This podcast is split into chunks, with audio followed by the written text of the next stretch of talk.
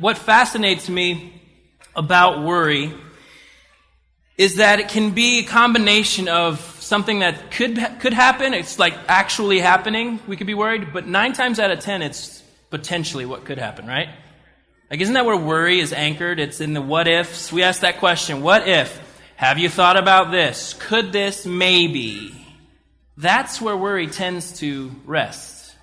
The actual thing hasn't happened, but we're worried about what could or might or maybe happen. Uh, illust- uh, worry uh, has been defined this way, and I, I, I relate to this, maybe you can. A small trickle of fear that meanders through the mind until it cuts a channel into which all other thoughts are drained. I can totally see worry. I mean, if you guys have seen Inside Out, worry should have been a character. Worry walking through the halls of my brain, touching everything, going, hmm, that's pretty, and putting it back, and now I'm worrying about that. Or the worry walking through the channels of my brain and what I see in family and, and finances and work and all that other stuff, just touching everything just putting his hands on stuff and not actually buying anything, but just touching everything and putting it back. And now I'm worrying because worry has touched it. And so I, I get that. I relate to that understanding because worry does. It's like this thing that starts to affect everything else as we let it. Um, worry, um, described by the psalmist Ray LaMontagne. Worry Worry, worry, worry, worry, worry. Just won't leave my mind alone. Right? I mean, that's, that's, right? That's, we get that because that's where worry sits down and just goes, I'm comfortable right here in our brain and sitting on our head. If you can picture worry, it just likes to sit on our head. Um, I read a story of a, of a pastor giving an illustration to his congregation from like the 1800s, and he said, that a man was walking to his town, and on his way in, uh, death was walking next to him. And death told him, I'm going to kill 10,000 people in your town. And the man said, That's crazy. And he runs into the town and just begins to announce, Death is coming! Death is coming! Death is coming! Death is coming!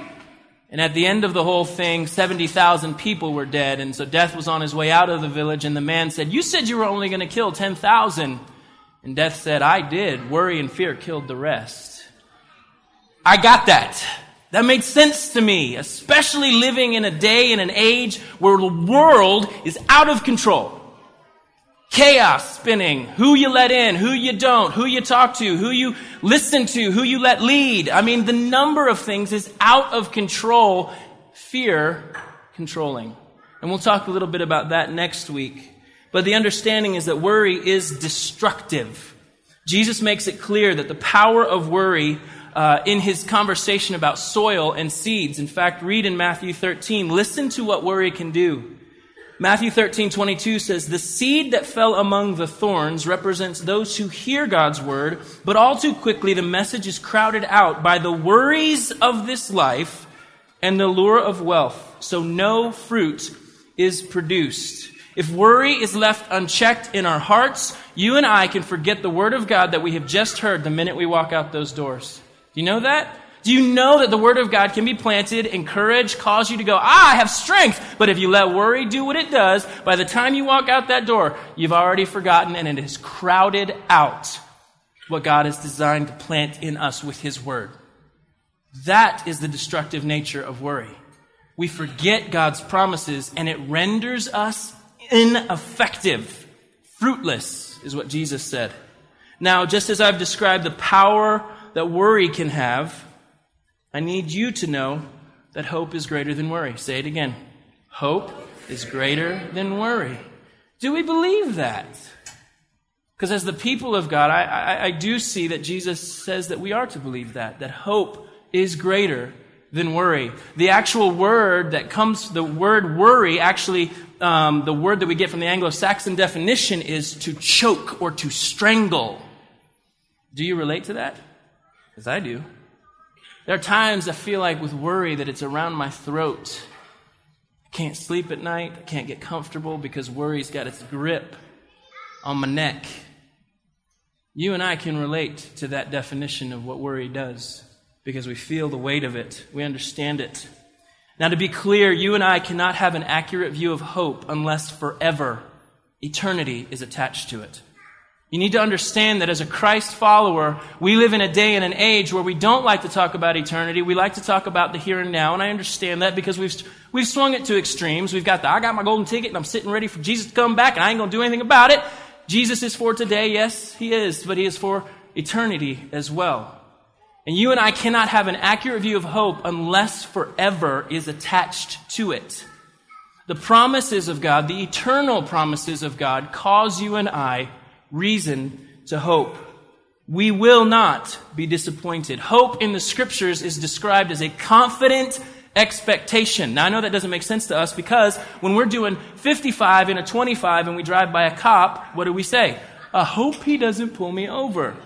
You get that shaky feeling in your legs, you know? It's like, it's that weird feeling. You're like, I am totally done for if he pulls out.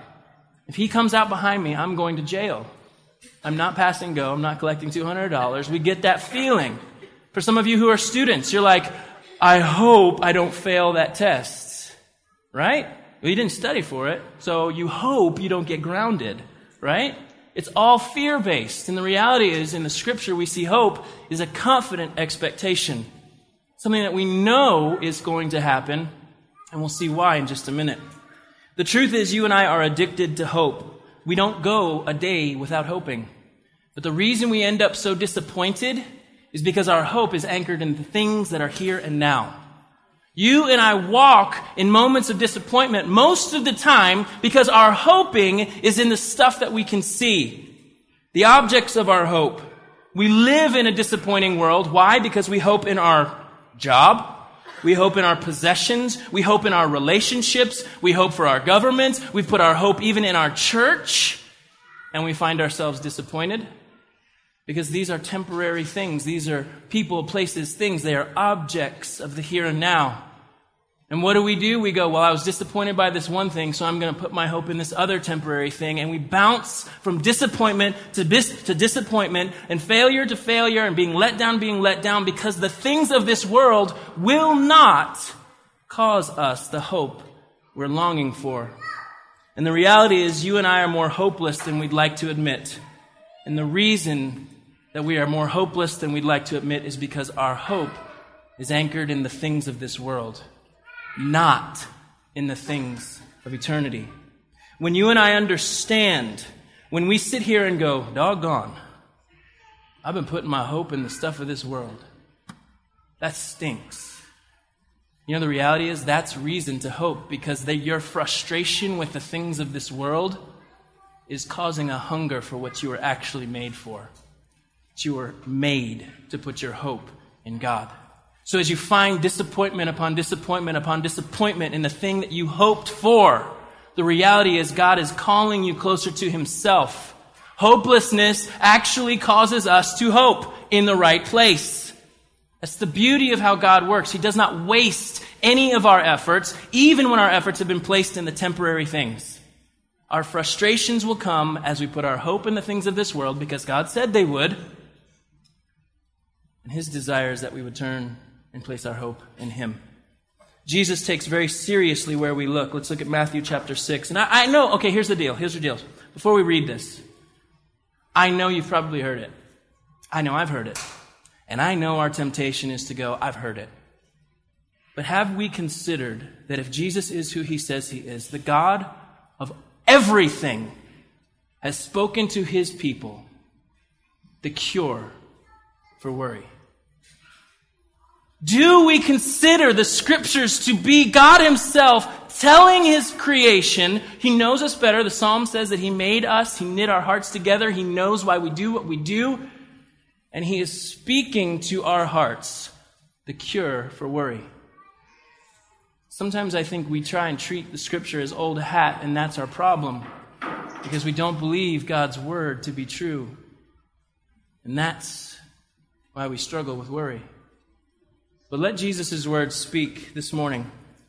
Jesus says, starting in verse 19, Don't store up treasures here on earth where moths eat them and rust destroys them, and where thieves break in and steal. Store your treasures in heaven, where moths and rust cannot destroy and thieves do not break in and steal. Wherever your treasure is, there the desires of your heart will also be.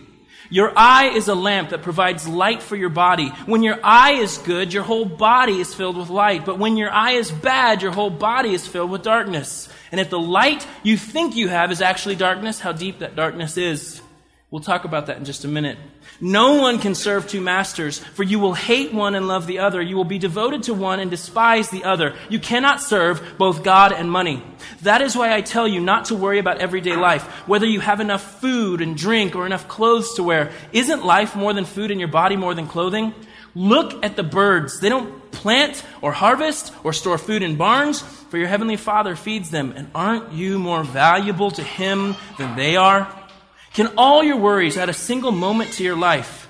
And why worry about your clothing? Look at the lilies of the field and how they grow. They don't work or make their clothing, yet Solomon in all his glory wasn't even dressed as beautifully as they are.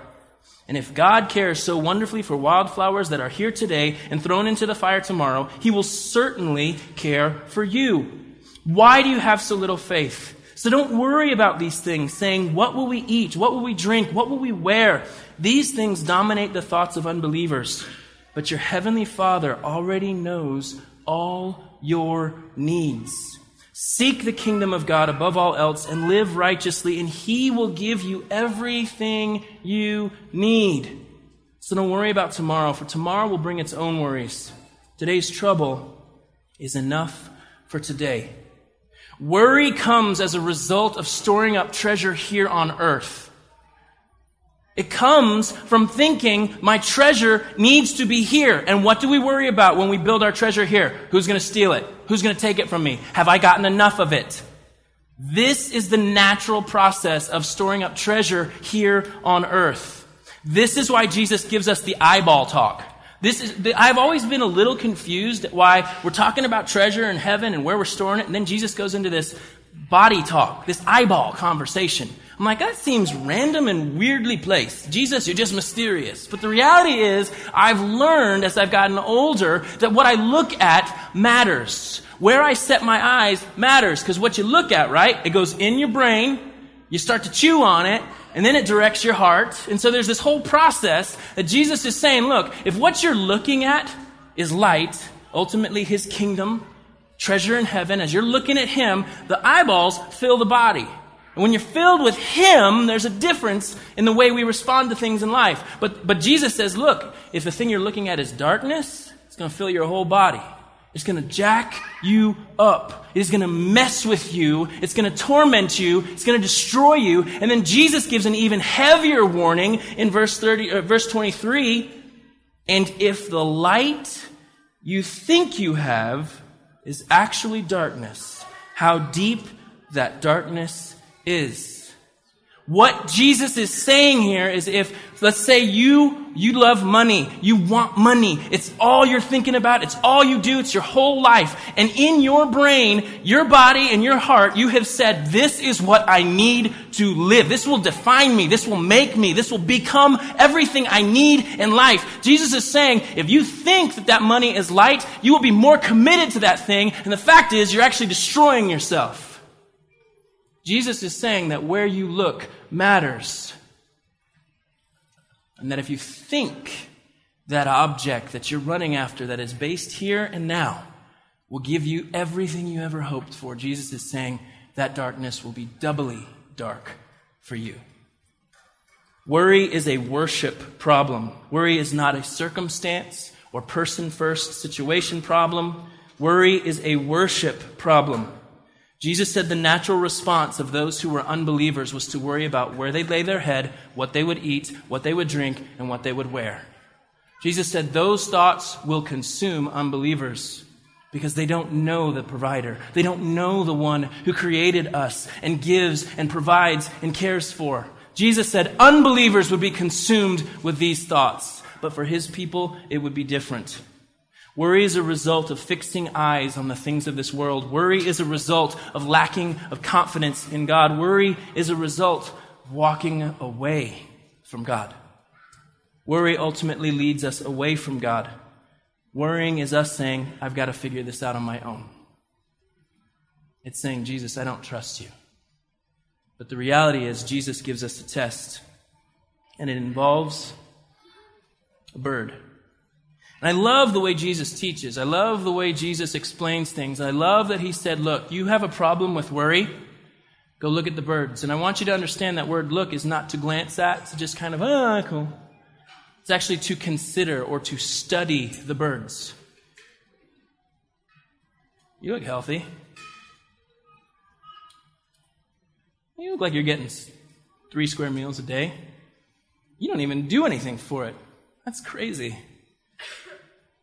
Feathers look good. You look clothed. You have friends too. That's weird. Huh. This is interesting. I feel like Mark Wahlberg. How you doing, bird?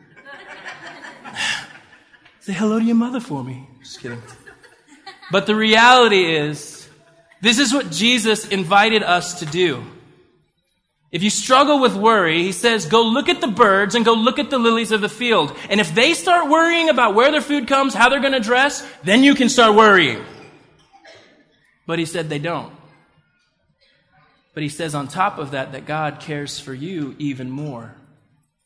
That's the beauty of setting our eyes on the kingdom of God, the one who cares for us more than birds. Many sparrows, Jesus said. You are worth more than many sparrows. The reality is, it's easy for us to think that now matters most. It's easy to forget that as someone that's hidden in Christ, I am never without hope. We forget those things. And in Luke chapter 12, Jesus says this in, in, as he's kind of retelling the very same thing we're talking about. He says, Can all your worries add a single moment to your life? And if worry can't accomplish a little thing like that, I love how it's a little thing for Jesus to add a moment to our life. I love how he's like, that's a little thing, man. What's the use of worrying over bigger things? This is where we begin to see the power of God.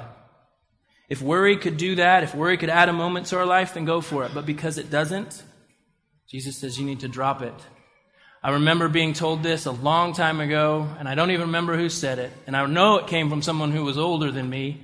They said, Worry is like a rocking chair. Gives you something to do, but it won't get you anywhere. We think we have control of the situation because we worry about it, right? Somehow we think we're more invested in a situation, topic, difficulty, whatever it is, because we worry about it. I've got to get a grip on it, and so I'm going to worry about it. And the reality is, it does nothing but destroy. We think by festering on something, stressing over something, worrying about it, that we're actually taking care of it, when the reality is, the Word of God pushed away. And we think we're in control. But 1 Peter 5 says this Give all your worries and cares to God, for he cares about you. To acknowledge that we aren't really sure how things are going to pan out is fine. Yes, the right now is pressing. Yes, life is broken and the world is tough. Yes, suffering disappointment is difficult. Yes, people will let you down. Yes, things we have trusted will fail us. And yes, there will be sleepless nights. But we confess our worry, we surrender our worry, and we fix our eyes on hope eternal, giving all our worries to God. Why? Because it says God cares for you. Do you know worry does not care about you? God cares about you. That's the beauty of the invitation. His shoulders were meant to carry our worries. The things we're putting our hopes in that are temporary, my wife, I'm not meant to hope in. She wasn't meant to carry that weight. I wasn't meant to hope in her. My children, they weren't meant to carry the weight of all my hopes. They can't carry that weight. They weren't meant to carry that weight. Your job can't carry the weight of your worry and your hopes. It wasn't meant to. Money can't. Fame can't. Fortune can't. Popularity can't. Pleasures can't. God was meant to carry the weight of your worries. In fact, He asks for them. This is why we have hope. And as the band comes and we, con- we conclude with our time of communion together, 2 Corinthians chapter 4 says that our hope comes in what we don't see. And this is where the, the big old switch happens. We think our hope is in the things that we see. The reality is, as Christ followers, our hope is in what we do not see. 2 Corinthians 4 For our present troubles are small and won't last very long, yet they produce for us a glory that vastly outweighs them and will last forever. So we don't look at the troubles we can see now. Rather, we fix our gaze on things that cannot be seen. For the things we see now will soon be gone. Did you hear that? The things that we see now will soon be gone. But the things we cannot see will last forever. The reason our hope is confidence not fear based, is because of God's faithfulness. Not just his faithfulness for the future, but his faithfulness in the past. His promise for the deliverer, this, this advent, this anticipation, this anxiously awaiting the arrival of the Messiah causes us reason to go, He did it then, that means He's going to do it then the second coming of Christ, the return of Christ, the rescue of his people. These are the things we hope in, not the things of this world. The things that we can see will be gone. The things that we can't see last forever. Promises of God. Nothing will keep God from his people, not even death. Hope is far greater than worry. Hope has the power to destroy worry and its exhausting efforts to keep us fixed on the temporary things of this world. Hope is anchored in what will last. And you and I not only know hope because of what Christ did on the cross, we are certain of God's love for us because of the cross. Knowing of that love reminds us of all that God has saved us from and what He has saved us for forever. Hope is greater than worry.